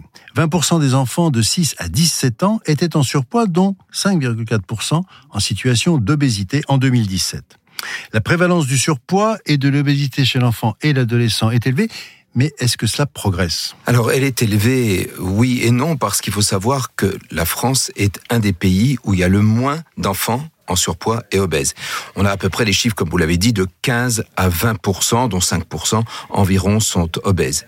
Et depuis le début du siècle, en France comme dans tous les pays industrialisés, y compris les États-Unis, le pourcentage d'enfants obèses ne croît plus. Donc il y a une stagnation. La fameuse épidémie d'obésité dont on parle beaucoup est terminée il n'y a plus d'épidémie d'obésité dans les pays industrialisés. Donc pour vous, il n'y a pas de problème? Ça dépend ce que vous appelez un problème. C'est-à-dire que être obèse pour un enfant, c'est un problème. Parce que c'est le regard des autres, c'est le regard qu'il porte sur lui-même, c'est le côté grossophobe. La France n'aime pas les gros et parmi les pays européens, on est l'un de ceux où les gros sont le plus mal parce que on a une image un peu différente. Donc c'est un problème psychosocial pour les enfants, mais chez l'enfant, c'est rarement, très rarement un problème somatique. Vous n'êtes pas inquiet de la prévalence, en revanche, du surpoids et de l'obésité euh, chez les jeunes? Inquiet, euh, non. Encore une fois, c'est pas un problème somatique. Contrairement à l'adulte, où il y a vraiment un problème somatique associé. Plus de maladies métaboliques, plus de maladies cardiovasculaires, plus de cancers chez les euh, obèses. Mais le problème est vraiment différent chez l'enfant. Il faut voir ça d'un autre œil, avec l'œil que c'est vraiment un problème psychosocio-esthétique. Je pourrais même ajouter ça. Et c'est ce dont souffrent les enfants. Je, comment est-ce qu'on peut expliquer euh, ces chiffres? Est-ce qu'on dit classiquement que c'est le manque d'activité physique ou c'est l'alimentation et puis qu'il y a une part génétique? Comment vous analysez ces chiffres? Alors vous avez raison, c'est une alimentation un peu plus importante et une activité physique moindre, mais ce n'est pas la cause de l'obésité, mais les moyens. Je vais m'expliquer. N'importe quel enfant, n'importe quel adolescent ne peut pas devenir obèse. Il suffit de regarder autour de soi. Il faut avoir une prédisposition génétique. Et avec cette prédisposition génétique, ça se passe au niveau du cerveau. Hein, le centre de contrôle de la, de la satiété va les pousser à avoir un poids plus élevé que la moyenne. Et donc c'est pour ça qu'ils vont manger davantage et bouger moins. Mais il ne faut pas confondre la cause et les conséquences de la prédisposition génétique à l'obésité. On est constitutionnellement, génétiquement prédisposé à l'obésité. Et donc, pour grossir, effectivement, on mange plus que les autres et on bouge moins. Le rôle de la génétique dans l'obésité de l'enfant, c'est une question qui, on le sait, suscite interrogation et controverse médicale. Est-ce que l'on sait quand s'exprime cette prédisposition génétique? Alors la controverse, effectivement, vous avez raison, il y a eu beaucoup de controverses. Maintenant, les, experts sont à peu près tous d'accord pour dire, euh, et les publications le démontrent, que l'obésité est en grande, très grande partie euh, génétique. Alors, le problème de la génétique, c'est que les chromosomes, c'est dès la naissance, dès la conception. Il faut des facteurs déclenchants. Et ces facteurs déclenchants, c'est ce qu'on appelle l'épigénétique, qui va donc déclencher la prédisposition génétique. Et ça, eh bien, on ne sait pas encore tout, parce qu'il y a des enfants qui vont l'exprimer très tôt, d'autres qui vont l'exprimer à 15 ans, d'autres à l'âge adulte, d'autres jamais. Et ça, ça fait partie des mystères qu'on n'a pas encore euh, déterminés. Parmi les facteurs déclenchants les plus connus, c'est le choc psychologique. On dit souvent, les parents ont divorcé, il a eu un petit frère, il a eu euh, des sévices sexuels, et c'est pour ça qu'il est devenu obèse. C'est sûrement pas la cause. C'est le facteur déclenchant de la prédisposition génétique. Et je rappelle que la majorité des enfants qui ont des chocs psychologiques graves s'arrêtent de manger et deviennent anorexiques, pas anorexie mentale, mais maigrissent. En tout cas, dans mon service, j'en ai beaucoup comme ça qui viennent par des chocs psychologiques. Donc, on n'est pas gros parce qu'on a eu un choc psychologique. On est gros parce que le choc psychologique a déclenché la prédisposition génétique. Alors, une question qu'on se pose euh, et qui revient très régulièrement, est-ce qu'un enfant obèse sera forcément un adulte obèse? En d'autres termes, est-ce que cette expression parce qu'on a bien compris que c'était pas génétique au sens d'une maladie génétique traditionnelle, le téléthon a eu lieu il y a peu de temps, mais au sens où c'est l'expression, en fin de compte, d'une prédisposition génétique, est-ce que ça va se, se continuer tout au long de la vie pour cet enfant obèse? Alors, ça dépend de l'âge. Avant 5 ans, la majorité des enfants gros ne vont pas le rester. C'est pour ça qu'un gros bébé de 1 ou 2 ans, faut pas s'affoler. La grande majorité, 80% exactement, vont maigrir spontanément. À partir de 6 ans et surtout à partir de 10 ans, la majorité des enfants obèses et des adolescents obèses vont le rester. Pour vous donner un chiffre, 75%, trois quarts donc, des adolescents à partir de 10 ans obèses vont le rester à l'âge adulte. À l'inverse, est-ce qu'un enfant peut être trop maigre? Alors tout à fait. Vous savez, la, la, corpulence est génétiquement déterminée de la maigreur extrême à l'obésité extrême. Et donc, on a l'obésité, on en parle là aujourd'hui, mais à l'autre extrémité, on a la maigreur, et c'est exactement la même chose en miroir. C'est-à-dire qu'on est génétiquement maigre, et c'est pour ça que tout le monde, ceux qui nous écoutent et vous-même, avez déjà vu probablement des jeunes, parce que c'est souvent des jeunes, qui mangent énormément et qui restent maigres. Parce que ceux-là, ils ont la chance de pouvoir avoir cette génétique qui les prédispose à être maigres, alors que ceux à l'autre extrémité ont exactement l'inverse, c'est-à-dire qu'ils ont une prédisposition à être gros et ceux-là ont beaucoup de mal à maigrir. Comment est-ce que vous allez prendre en charge, en fin de compte, ces enfants en surpoids ou obèses? C'est-à-dire qu'à partir de quel moment il faut considérer qu'il faudrait médicaliser les choses ou au contraire laisser faire la nature ou aider les parents à peut-être à accompagner ces enfants? Quelle est la bonne stratégie et à partir de quand il faudrait aller vous consulter? Alors ça, c'est une question très très importante. La première chose, il faut, pour pouvoir les prendre en charge, que l'enfant et ou, on va dire, les parents le, le souhaitent. Avant 8-10 ans, un enfant ne le souhaite jamais. Donc avant 8-10 ans, ça va être uniquement les parents qui vont venir nous consulter. Et donc, dans ces situations-là, on va les prendre en charge, je vais vous dire tout de suite comment. En revanche, dans les autres situations, c'est-à-dire là où les parents ne demandent rien à personne, où l'enfant ne sait même pas pourquoi il vient voir le médecin, faut les laisser tranquille. Et c'est pour ça qu'on est totalement opposé au dépistage qui est prôné, un dépistage assez précoce, parce que ces dépistages précoces, lorsque les parents, je parle pas des enfants à cet âge-là, ils savent même pas pourquoi on, on, on, essaie de les prendre en charge, lorsque les parents ne souhaitent pas une prise en charge, les chances de succès sont absolument nulles. Alors comment on les prend en charge, puisque c'est la question que vous m'avez posée, là il n'y a aucune originalité, c'est un régime restrictif. Alors j'explique mes mots parce que ça fait souvent très peur. Régime, ça veut dire quoi? Modifier son alimentation. On ne peut pas maigrir sans modifier son alimentation. Deuxièmement, restrictif, il faut manger moins que sa faim. Je vous ai dit que tout à l'heure, il était programmé pour manger davantage, pour devenir gros. Il va falloir qu'il mange moins que sa faim. Et c'est ça qui est difficile. C'est-à-dire qu'à tout moment, il doit lutter contre une faim permanente. Quant à l'activité physique, il faudra qu'il l'augmente bien évidemment, mais l'activité physique seule ne suffit pas parce que lorsqu'on augmente son activité physique, on augmente proportionnellement son appétit. Les coureurs du Tour de France mangent 6000 calories par jour. Donc euh, quand on augmente l'activité physique, on a davantage faim. Donc dans tous les cas, il faudra un régime restrictif, c'est-à-dire modifier son alimentation et manger moins que sa faim. Et ça, c'est bien sûr très difficile à faire, notamment sur le long terme. Quand on regarde euh, les chiffres, on voit que les disparités sociales sont particulièrement nettes. Dès la grande section maternelle, les enfants d'ouvriers sont quatre fois plus touchés euh, par l'obésité que les enfants de cadres. À quel point l'éducation est un facteur clé? Alors vous avez tout à fait raison. Dans les pays comme le nôtre, eh bien, euh, il y a plus d'obèses dans les couches défavorisées de la population. Et beaucoup pensent que c'est la pauvreté qui les rend obèses. C'est terriblement discriminatoire et surtout faux. C'est l'inverse, c'est l'obésité qui rend pauvre. Là aussi, je vais m'expliquer. L'obésité, notamment chez l'adulte, pousse, les pousse vers les couches défavorisées de la population. Une étude américaine a montré que les femmes obèses faisaient des mariages descendants, elles épousent un homme d'un niveau social moins élevé que le leur, alors que les femmes minces font l'inverse. Elles épousent un homme d'un niveau social plus élevé que le leur. Ce qui fait qu'on concentre les obèses dans les couches défavorisées et on concentre les minces dans les couches favorisées. Et donc, bien évidemment, les enfants euh, qu'ils ont sont aussi répartis de cette façon-là. En plus, dans les couches favorisées de la population, il y a beaucoup plus de gens qui se mettent au régime, y compris des adolescents, puisqu'on parle ici d'enfants, que dans les couches défavorisées. Donc après, ce ne sont que des statistiques. Effectivement, dans les statistiques dans les pays industrialisés, on trouve les gros dans les couches défavorisées et les moins gros dans les couches favorisées. D'ailleurs, un point très important, aux États-Unis, chez les Afro-Américains, où il n'y a pas cette grossophobie, il y a presque une valorisation de la corpulence, eh bien c'est l'inverse. Les enfants gros sont dans les couches favorisées de la population, alors que les enfants moins gros sont dans les couches défavorisées de la population. Comme quoi, c'est sûrement pas la pauvreté qui rend obèse, mais bien l'obésité qui rend pauvre. Voilà, tout ça rend compte bien sûr d'une santé populationnelle, mais encore une fois, ce sont des groupes de population et pas forcément un individuel. Absolument. Vous l'avez d'ailleurs souligné. Alors peut-être qu'on va aborder en fin de compte la question que tout le monde attend, euh, c'est la question cruciale de l'alimentation. Est-ce que les bonnes habitudes, ça commence dès la grossesse de la mère et dans ses mille premiers jours Alors la grossesse de la mère pour l'enfant, je ne pense pas. Par contre, pour l'enfant, oui, très tôt, mais ça dépend quelle habitude alimentaire. L'obésité, c'est pas un problème d'habitude alimentaire. Donc, euh, c'est pas l'éducation. Vous avez posé la question. C'est pas l'éducation qui va éviter la survenue d'une obésité. Les bonnes habitudes alimentaires, c'est pour éviter les carences. Et les recommandations chez l'enfant, elles sont très simples. C'est deux produits carnés par jour pour éviter les carences en fer, c'est 3-4 produits laitiers par jour pour éviter les carences en calcium, et du poisson une à deux fois par semaine pour un acide gras très important pour le cerveau qui est le DHA, l'acide docosahexaénoïque. Quant aux fruits et légumes, eh bien c'est un ou deux fruits et légumes par jour, au moins un par jour, c'est amplement suffisant.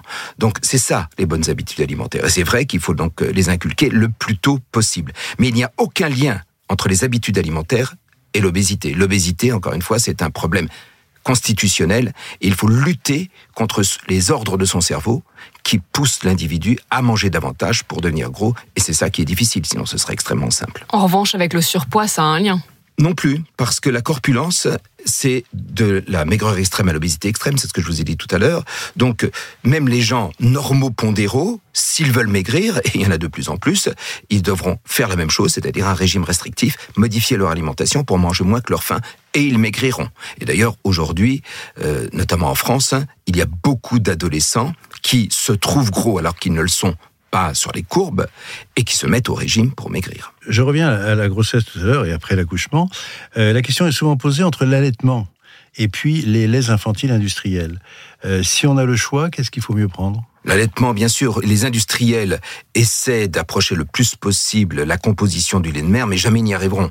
Donc, euh, il n'y a pas besoin de démontrer, ça doit être une évidence, l'allaitement est ce qu'il y a de mieux pour le nourrisson. Il y a une question aussi qui a beaucoup évolué, c'est l'âge de la diversification. On en est où aujourd'hui? On en est à diversifier entre 4 et 6 mois révolus en introduisant notamment chez les enfants à risque allergique, c'est-à-dire qui ont un antécédent familial d'allergie, en introduisant l'œuf, les fruits à coque, noix, noisettes, amandes, pistaches et euh, l'arachide entre 4 et 6 mois, ce qui est loin d'être simple. C'est pour ça que certains industriels font des poudres maintenant qui contiennent toutes les protéines d'œufs, de fruits à coque et d'arachide, ce qui est beaucoup plus simple que de donner de l'œuf, même si c'est possible, de donner de l'arachide, le beurre de cacahuète ou euh, de la noisette avec une crème à tartiner bien connue. Mais donc là, en fait, c'est ce que vous disiez tout à l'heure, il faut mieux un petit plat bien fait à la maison que des petits pots? Les parents posent souvent cette question et je réponds toujours dans leur sens. C'est-à-dire que quand ils me disent est-ce qu'il vaut mieux les petits pots? Ben, Je leur dis écoutez, les petits pots sont bien préparés, donc c'est très bien. C'est souvent des parents qui ne veulent pas faire la cuisine, qui ne peuvent pas, qui n'ont pas le temps, et donc il faut les déculpabiliser. Et l'inverse, quand, quand on, me dit euh, est-ce qu'il vaut mieux les petits pots que les... Euh, il vaut mieux l'alimentation artisanale que les petits pots, je les félicite en disant c'est très bien de faire de bons petits plats à, à son enfant. Franchement, il y a des avantages et des inconvénients pour les deux et je leur donnerai match nul. Ouais, vous avez parlé aussi d'une notion très importante quand on est parent, qui est celle de la culpabilité. Il faut pas parfois savoir s'en détacher. Il y a la question aussi du bio. Est-ce que c'est vraiment mieux? Le bio, c'est l'arnaque du 21e siècle. Et en pédiatrie, c'est même pire. Parce que les laits infantiles bio ont souvent des ingrédients qu'il manque. Il y a notamment pas d'acide arachidonique dans la majorité des cas. Alors c'est un peu complexe, mais c'est un acide gras que nous, experts, on a demandé aux industriels d'ajouter. C'est pas euh, réglementaire. Il y a souvent moins de fer. Il y a jamais d'huile de palme. Quand on met pas d'huile de palme dans le lait infantile, on l'éloigne de la composition, on l'éloigne de sa composition de celle du lait de mer. Donc euh, le, et puis c'est bien sûr plus cher. Donc euh, pas de lait bio, pas de petits pots bio qui n'ont aucun avantage, ils sont juste plus chers. J'apprends quelque chose. Alors une situation que tout le monde, tout le monde va se reconnaître hein, par définition, l'enfant qui refuse de manger des légumes. Donc ça, c'est quand même quelque chose qu'on a tous vécu. Euh, Est-ce qu'il faut vraiment insister? Est-ce que c'est vraiment dramatique s'il ne mange pas ses légumes? Est-ce qu'il y a un âge auquel il faut absolument passer par les légumes et voire par les fruits? Euh, Quelle est la position du médecin? Alors vous savez, moi je, je reprends toujours la, la, nature. Les enfants aiment la viande, ils en ont besoin. Les enfants aiment les produits laitiers, ils en ont besoin. Les enfants n'aiment pas les légumes, vous l'avez dit vous avez raison. Et ils en ont sûrement beaucoup moins besoin. En 33 ans d'expérience, je n'ai jamais, j'ai bien dit jamais, vu une quelconque carence chez un enfant qui ne mangeait pas assez de légumes. J'ai pas dit jamais. Et donc, un fruit ou légume par jour, c'est amplement suffisant. Donc, les parents qui, comme vous le dites très justement, sont très inquiets par, parce que leurs enfants ne mangent pas de légumes, il faut les rassurer. Il faut leur proposer, ne jamais s'énerver. Et un jour ou l'autre, il mangera des légumes. L'intérêt de manger des légumes, c'est que si un jour il devient gros, ça l'aidera à maigrir. C'est tout. Mais sinon, au point de vue nutritionnel pur, un enfant qui mange très peu de légumes, que les parents se rassurent, ils n'auront pas de carence. Je n'en ai jamais vu. Et pire encore, je n'ai jamais vu un collègue qui m'a décrit une carence quelconque parce qu'un enfant ne mangeait pas assez de légumes. J'ai bien dit pas assez, hein. pas du tout, du tout. Ça peut donner des carences au bout de plusieurs semaines. Alors, euh, un autre élément aussi, c'est euh, toujours cet équilibre alimentaire qu'on évoquait tout à l'heure. Est-ce qu'il y a des aliments que l'enfant devrait consommer avec modération? Est-ce que le sucre, est-ce que ces éléments-là sont pas en effet parce qu'on a toujours l'arrière-pensée de se dire ils vont prendre d'abord, ils vont s'habituer au sucre. Les enfants aiment bien le sucre. Euh, est-ce que c'est pas dangereux pour leur développement, indépendamment des dents? Alors vous l'avez bien dit, les enfants aiment bien le sucre. C'est aussi euh, leur, leur, nature qui les pousse à faire ça. Et donc c'est pour ça que le dessert est toujours à la fin. Donc il euh, n'y a pas d'aliments à interdire, mais il faut que l'équilibre nutritionnel soit respecté. Je l'ai donné tout à l'heure. Et une fois qu'il est respecté, à la fin du repas, pas avant, pas pendant, mais après, l'enfant peut effectivement prendre ce qui lui fait plaisir. Et donc, je prône le plaisir alimentaire après les repas, c'est-à-dire que s'il veut prendre un bonbon après le repas, pas avant, pas pendant, après les repas, une boisson sucrée, du chocolat, enfin bref, ce qui lui fait plaisir, il n'y a aucun problème. Donc, il n'y a pas d'aliments à interdire. Par contre, il y a des aliments, il y a une règle. Il faut respecter, vous l'avez dit au début, il y a des règles, je l'ai donné tout à l'heure, je peux la répéter, 3-4 produits laitiers par jour, du poisson une et deux fois par semaine, et au moins un fruit et légumes par jour. Les enfants vont vous adorer. Je suis pédiatre, c'est normal. Euh, donc un message pour les parents, globalement, on arrête de culpabiliser pour tout, on, on lâche un peu du lest Le message pour les parents, euh, moi qui suis quand même relativement vieux, il y a une vingtaine d'années, d'ailleurs il y avait une, une, une, étude du Crédoc, quand on demandait euh, aux Français ce qu'ils pensaient d'une bonne alimentation, ils parlaient de plaisir. 20 ans plus tard, il parle de peur alimentaire, de bio, de sang, gluten, etc. J'aimerais qu'on revienne du plaisir parce que on a beaucoup parlé de nutrition, mais il faut pas oublier aussi que l'alimentation, y compris chez l'enfant, est une source de plaisir. Ça, on aime bien. Merci Patrick Tounian, pédiatre, Merci chef du service de nutrition et gastroentérologie pédiatrique à l'hôpital Trousseau à Paris. Merci d'avoir répondu à toutes ces questions pratiques et je suis sûr que ça fait écho chez les gens qui nous écoutent. Merci d'avoir écouté le podcast Santé. Si vous avez aimé cet épisode, n'hésitez pas à le partager, à nous laisser un commentaire ou une note. Et puis nous, on se retrouve la semaine prochaine pour un nouvel épisode. Et d'ici là, prenez, soin, de vous.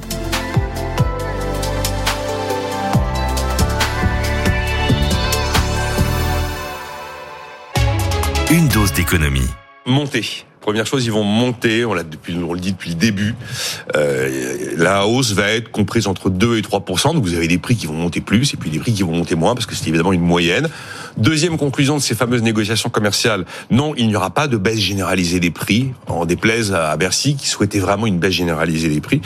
Une baisse généralisée des, des prix, ça signifie dans ces cas-là que euh, euh, on baisse les salaires aussi, si vous voulez. Mm. On- on- quand on a une période d'inflation, on franchit une marge d'escalier, on la redescend pas ou jamais ou très rarement. Et on va faire pareil sur les salaires. On va pas redescendre les salaires qui ont été augmentés pendant deux ans. Et le troisième élément de conclusion, c'est que oui, alors le pic d'inflation est vraiment passé. On a vécu une inflation alimentaire de près 20% en deux ans. Et là, on est en train de retrouver une inflation alimentaire qui rejoint un peu ou prou son lit, c'est-à-dire qui rejoint un peu ou prou le niveau global de l'IPC, de l'indice des prix à la consommation de l'INSEE, qui au mois de janvier est ressorti en rythme annuel à 3,1%. Je rappelle toujours que quand l'inflation ralentit, ça ne veut pas dire que les, quand l'inflation baisse, si vous voulez, ça ne veut pas dire que les prix baissent. Ça veut dire que les prix augmentent, mais moins vite. Il faut, vraiment dissocier le mot inflation du mot prix. Donc voilà, plus 2 à 3% en moyenne. hein. Bon, vous nous dites pas de baisse généralisée euh, des prix, mais des baisses isolées sont possibles. Ah, mais il y en a, oui, il y en aura absolument. On sait que tout ce qui est céréales à base de céréales, notamment les pâtes par exemple, ça va baisser. On sait que les huiles de colza et de tournesol, ça va baisser. Les eaux minérales, ça va baisser. Le café, ça va baisser. Euh, la volaille aussi, normalement, de- devrait baisser. Puis vous avez des prix qui vont augmenter. Alors, on a suffisamment parlé du jus d'orange, du chocolat, si vous voulez. L'huile d'olive va continuer à augmenter. Même le riz va augmenter. Mais je crains que le panier final, euh, on ne perçoive pas dans son panier final les baisses de prix par rapport au, au- au- à la hausse moyenne de 2 à 3% Donc je pense que euh, la perception malheureusement va pas être très très positive. Alors un petit aparté, si on avait eu une baisse généralisée des prix, c'était la pire nouvelle pour euh, nos chers amis agriculteurs. Parce que même avec ce qui a été obtenu, à ce à quoi on a abouti, on avait hier euh, la coopération agricole qui indiquait que les hausses n'étaient pas suffisantes, selon eux, pour couvrir la hausse des coûts de production agricole. Et donc il y a toujours cette espèce de schizophrénie. Je pense que la majorité des gens qui m'écoutent là sont tous pour des prix bas, et sans doute une majorité, une majorité à peu près similaire et en soutien aux agriculteurs. Voilà, on veut les deux un peu en même temps.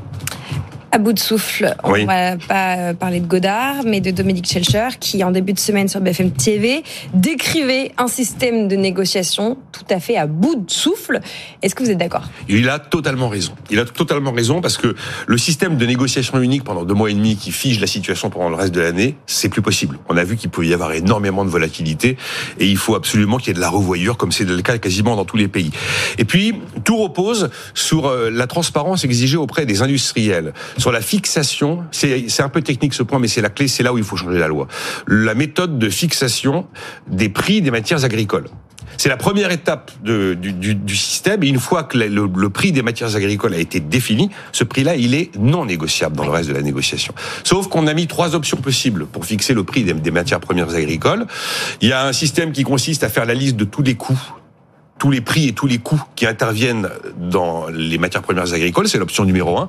Vous avez l'option numéro 2 qui est la plus simple et vraiment la plus carrée. Alors, on surfacture, on détermine le prix des matières premières agricoles. Et vous avez l'option numéro 3 qui consiste à faire appel à un tiers de confiance, généralement un commissaire au compte, qui va donner un chiffre qui les valide. Option numéro 3 qui évidemment, euh, j'ai pas envie de dire opaque, mais en tout cas qui n'est pas vérifiable. Eh bien, les options 1 et 2 sont utilisées par 30% des, négociateurs et l'option numéro 3 est utilisée par 70% des négociateurs. Voilà. Donc il y a des choses à améliorer effectivement dans cette loi. Elle est probablement à bout de souffle. Il faut multiplier, ça existe déjà, mais multiplier probablement les, les contrats tripartites où on met autour de la table à la fois les industriels, à la fois les distributeurs, mais également les agriculteurs.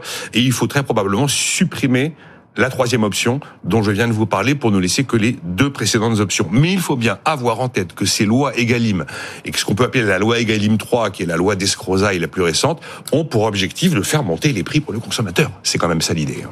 Nicolas Dose, merci. BFM Radio Soir, ça revient lundi dès 19h. Tout de suite, vous retrouvez Alice Darfeuille et son 90 minutes. Très bonne soirée sur BFM Radio.